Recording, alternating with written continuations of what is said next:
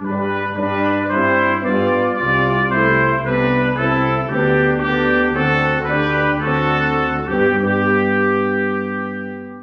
morning, good friends, and grace and peace to you. I am Reverend Beverly Edwards, the Associate Pastor for Pastoral Care of this church, and it is my great pleasure to welcome you to this service from wherever you are. This is Reverend Rebecca's sabbatical time, and so between me and Reverend Floyd, we will be doing the services for the next several weeks. And it is such a pleasure to be with you. No matter who you are, or who you love, or where you come from, or what you believe, you are welcome here in the United Congregational Church of Little Compton.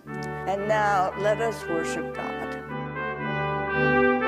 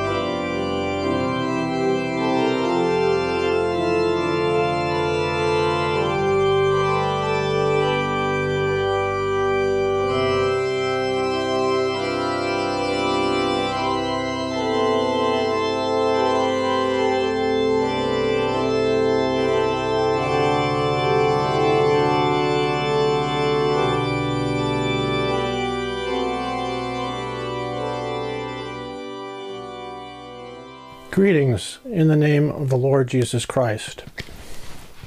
I'm Rick Floyd, and I am the guest worship leader today while your pastor, Rebecca Floyd Marshall, who is also my daughter, is on sabbatical. I welcome you to join us for worship wherever you are and whoever you are. You are welcome to join us if your faith is strong or your faith is weak or your faith is somewhere in the middle, like the rest of us. No matter what you look like or who you love, wherever you are on life's journey, you are welcome here at the United Congregational Church of Little Compton, Rhode Island. We're glad you're here. Let us worship God.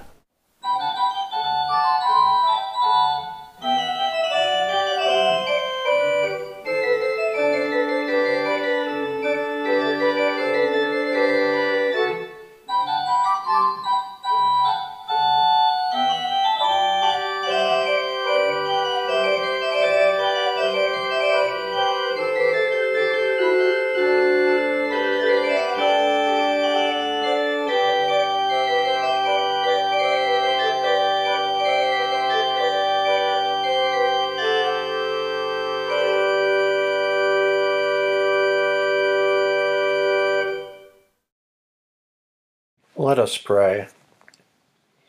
Almighty God, you sent Jesus, our Good Shepherd, to gather us together.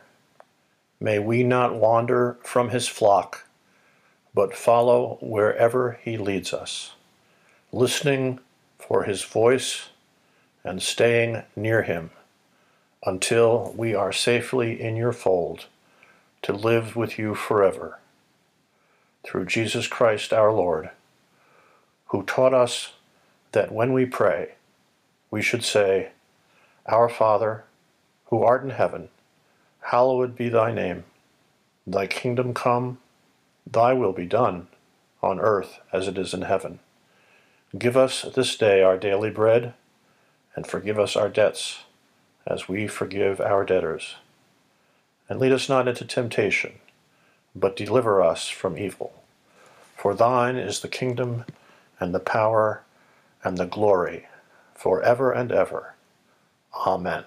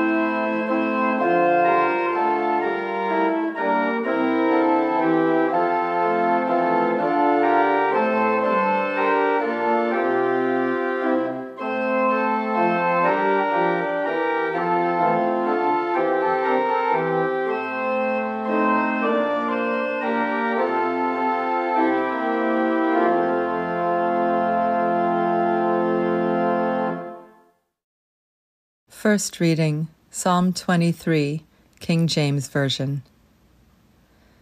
The Lord is my shepherd, I shall not want. He maketh me to lie down in green pastures. He leadeth me beside the still waters. He restoreth my soul. He leadeth me in paths of righteousness for his name's sake. Yea, though I walk through the valley of the shadow of death, I will fear no evil, for thou art with me. Thy rod and thy staff, they comfort me. Thou preparest a table before me in the presence of mine enemies. Thou anointest my head with oil, my cup runneth over. Surely goodness and mercy shall follow me all the days of my life, and I will dwell in the house of the Lord forever.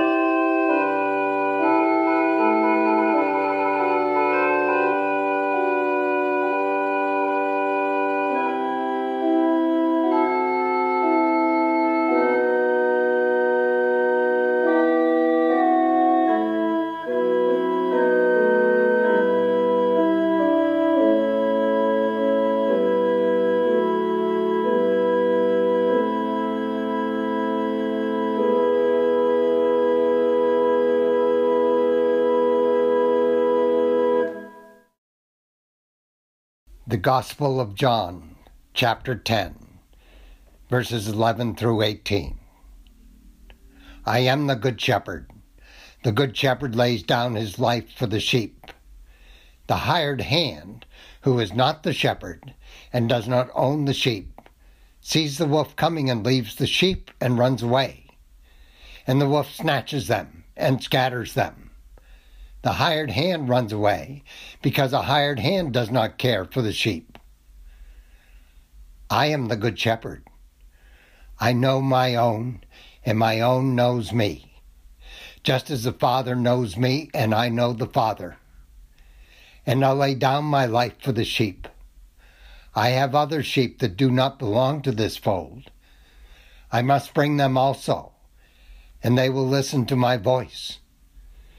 So there will be one flock, one shepherd.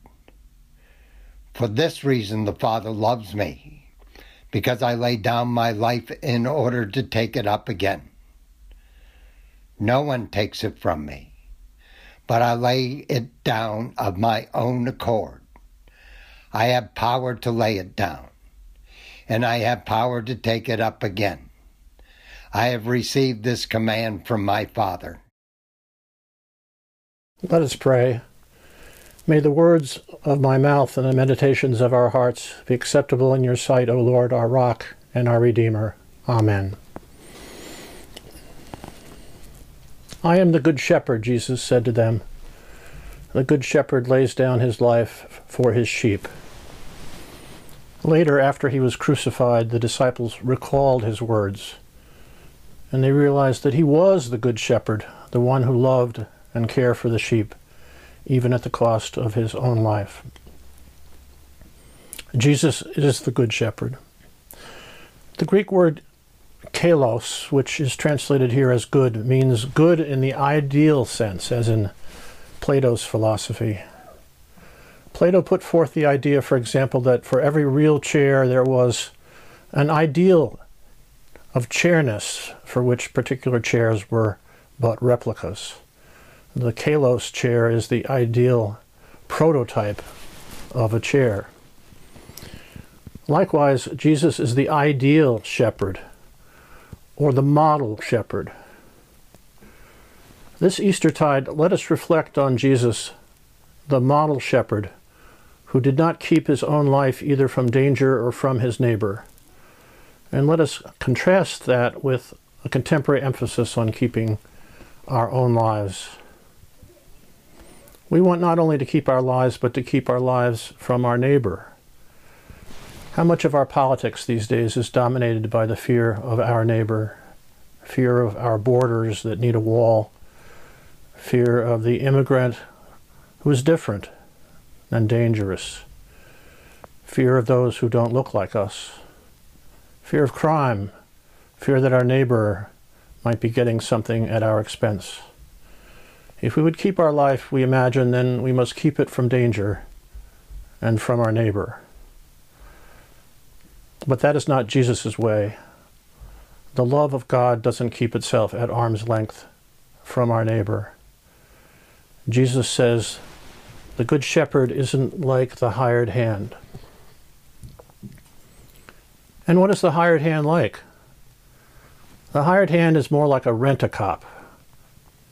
There's a great scene in the movie Batman Returns where Catwoman, played by Michelle Pfeiffer, is busting up villainous Shreck's department store when two security guards approach her. She brandishes her whip and growls at them, and they quickly withdraw, saying, Hey, lady, we only get minimum wage here. They are just hired hands. Jesus says that the hired hand runs away at the first sight of danger and leaves the sheep to the wolves. Jesus' description of the Good Shepherd would have set off bells with his hearers. Recall that both Moses and David were shepherds, and the kings of Israel were often called shepherds of the people. And the prophet Ezekiel had prophesied against false and wicked shepherds. So Jesus' hearers, who for decades had had assorted Herods as their kings, and corrupt Sadducees running the temple didn't have to look very far for false shepherds. And this just isn't ancient history, is it? Every age knows its crooked politicians who only look out for themselves, its slick pastors in pursuit of a paycheck, and its cops not protecting the people they're supposed to serve. We know as well as they did the difference between the Good Shepherd and the hired hand. And one of the differences is that the hired hand works under a contract, but the Good Shepherd works out of a relationship. In Jesus' case, a relationship rooted in the intimate, loving relationship that Jesus has with the Father. As Jesus says, I know my own, and my own know me. Just as the Father knows me, and I know the Father, and I lay down my life for the sheep. When I was in the second grade, a boy in my Sunday school class named Kim was killed when he overshot the mark on his sled, went into the road, and was hit by a car. Nobody I knew had ever died before, and his death left quite an impression on me. I remember my mother and father sitting me down and telling me the sad news. Sometime later that year, Kim's family donated a stained glass window to our little church in his memory. In bright reds and blues, it had a picture of a shepherd boy and a little lamb looking up at him. There seemed to be a tender bond between the boy and the lamb, and I imagined that the shepherd would protect the lamb from harm and go in search of it when it became lost. It was comforting for me to think that Kim was somehow safe in God's protection, like the lamb was with the shepherd. I saw that window every Sunday for the rest of my growing up years until I moved away to go to college. Two weeks later, my mother died. I came home for her funeral which was at that church, and I sat near Kim's window of the shepherd boy and the lamb.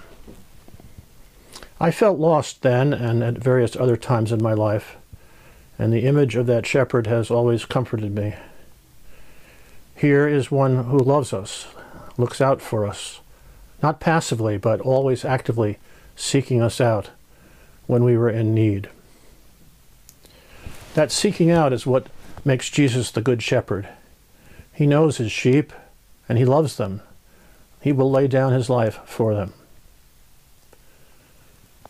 The willing act of self giving by Jesus at his crucifixion is transformed by God from a tragedy into something quite new. The resurrection is God's active power, power then to raise Jesus power now available to us all in the new life he offers us. The world doesn't understand this different kind of power, the power that doesn't hold on to safety and privilege, but reaches out in love. George Floyd's murder would have gone unpunished, except for the courage and risk of the strangers that stopped to record his murder on their phones. They didn't know him, but they knew what they were seeing was wrong. They recognized his humanity. They risked running afoul of the powers that be to help a stranger. That is what life with Jesus is like. The paradox at the heart of the gospel is that Jesus laid down his life so that we might have life, a life like his. He said, I came that you might have life and have it abundantly. The life we are born with is an abundant life. Perhaps that's why it never seems like it's enough. The consumer society is based on life which is never satisfied, life with an endless list of wants and needs. What a contrast this is to life with God as portrayed in the 23rd Psalm. The Lord is my shepherd, I shall not want. Or more accurately, therefore I lack nothing. In Tennessee Williams' play Cat on a Hot Tin Roof, Big Daddy Pollitt, dying of cancer, sees our grasping world quite clearly. He said, The human animal is a beast that dies, and if he's got money, he buys and buys and buys. And I think the reason he buys everything he can buy is that in the back of his mind he has the crazy hope that one of his purchases will be life everlasting, which it can never be. He's right, you can't buy life everlasting. Jesus shows us that real life is not about getting and keeping.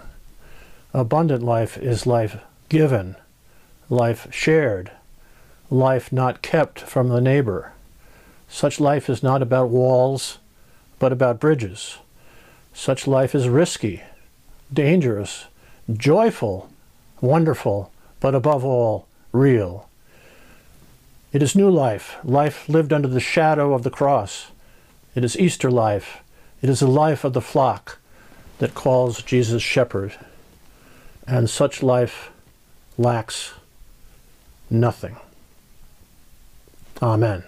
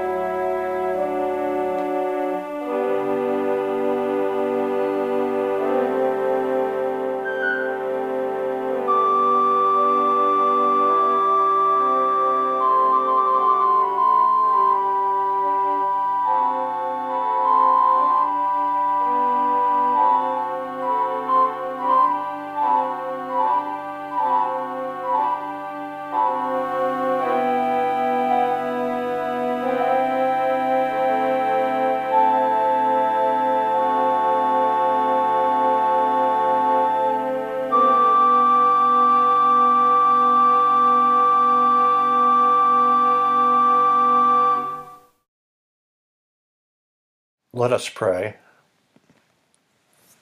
Holy One, draw near to your people and hear our prayers. We are your people, O God, the sheep of your pasture, the flock you have gathered. Lead us beside still waters. Teach us your way of righteousness. Feed our souls through Jesus, our Good Shepherd.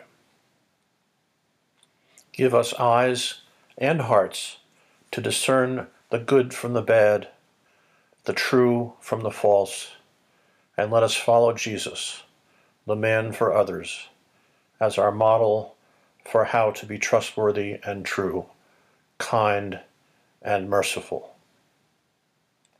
Holy One, you are the healing we long for, and we ask that you bring your healing presence to all who suffer in mind, body, or spirit, and all those who care for them.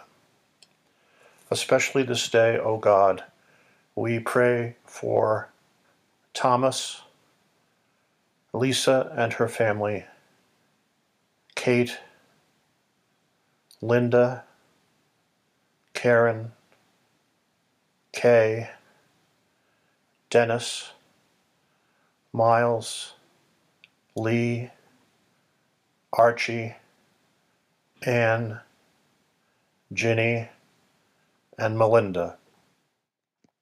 Holy One, you are our comfort and our peace. Draw near today to all who are grieving. In particular, hold in your tender care the family and friends of Lori Goodnow and the family and friends of Marilee. Gracious God, we pray for all who are in crisis, all who are suffering from trauma, fear, and loss, all who struggle with mental illness or addiction. We pray today especially for all those who have been affected by gun violence.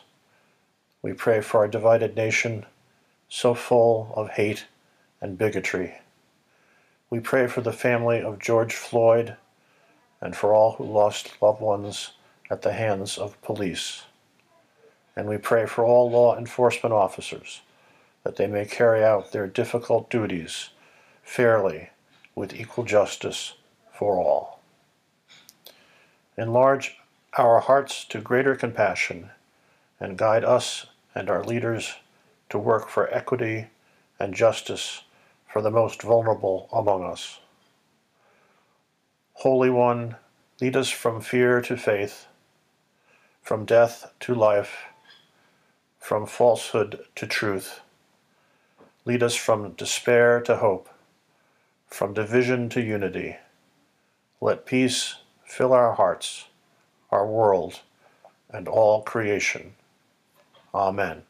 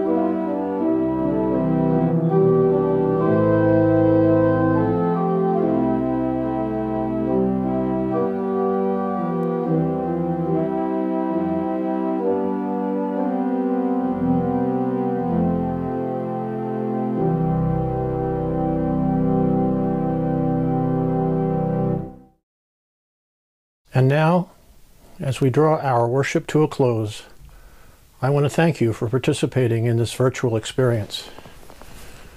Thank you for joining us. We're glad you're here. If you'd like to support our ministry and give a donation or your offering for the week, you can find the link to give online in our video's YouTube notes. And now may the God of peace, who brought again from the dead our Lord Jesus, the great shepherd of the sheep, by the blood of the eternal covenant, equip you with everything good, that you may do his will working in us that which is pleasing in his sight. Through Jesus Christ, to whom be glory forever and ever. Amen.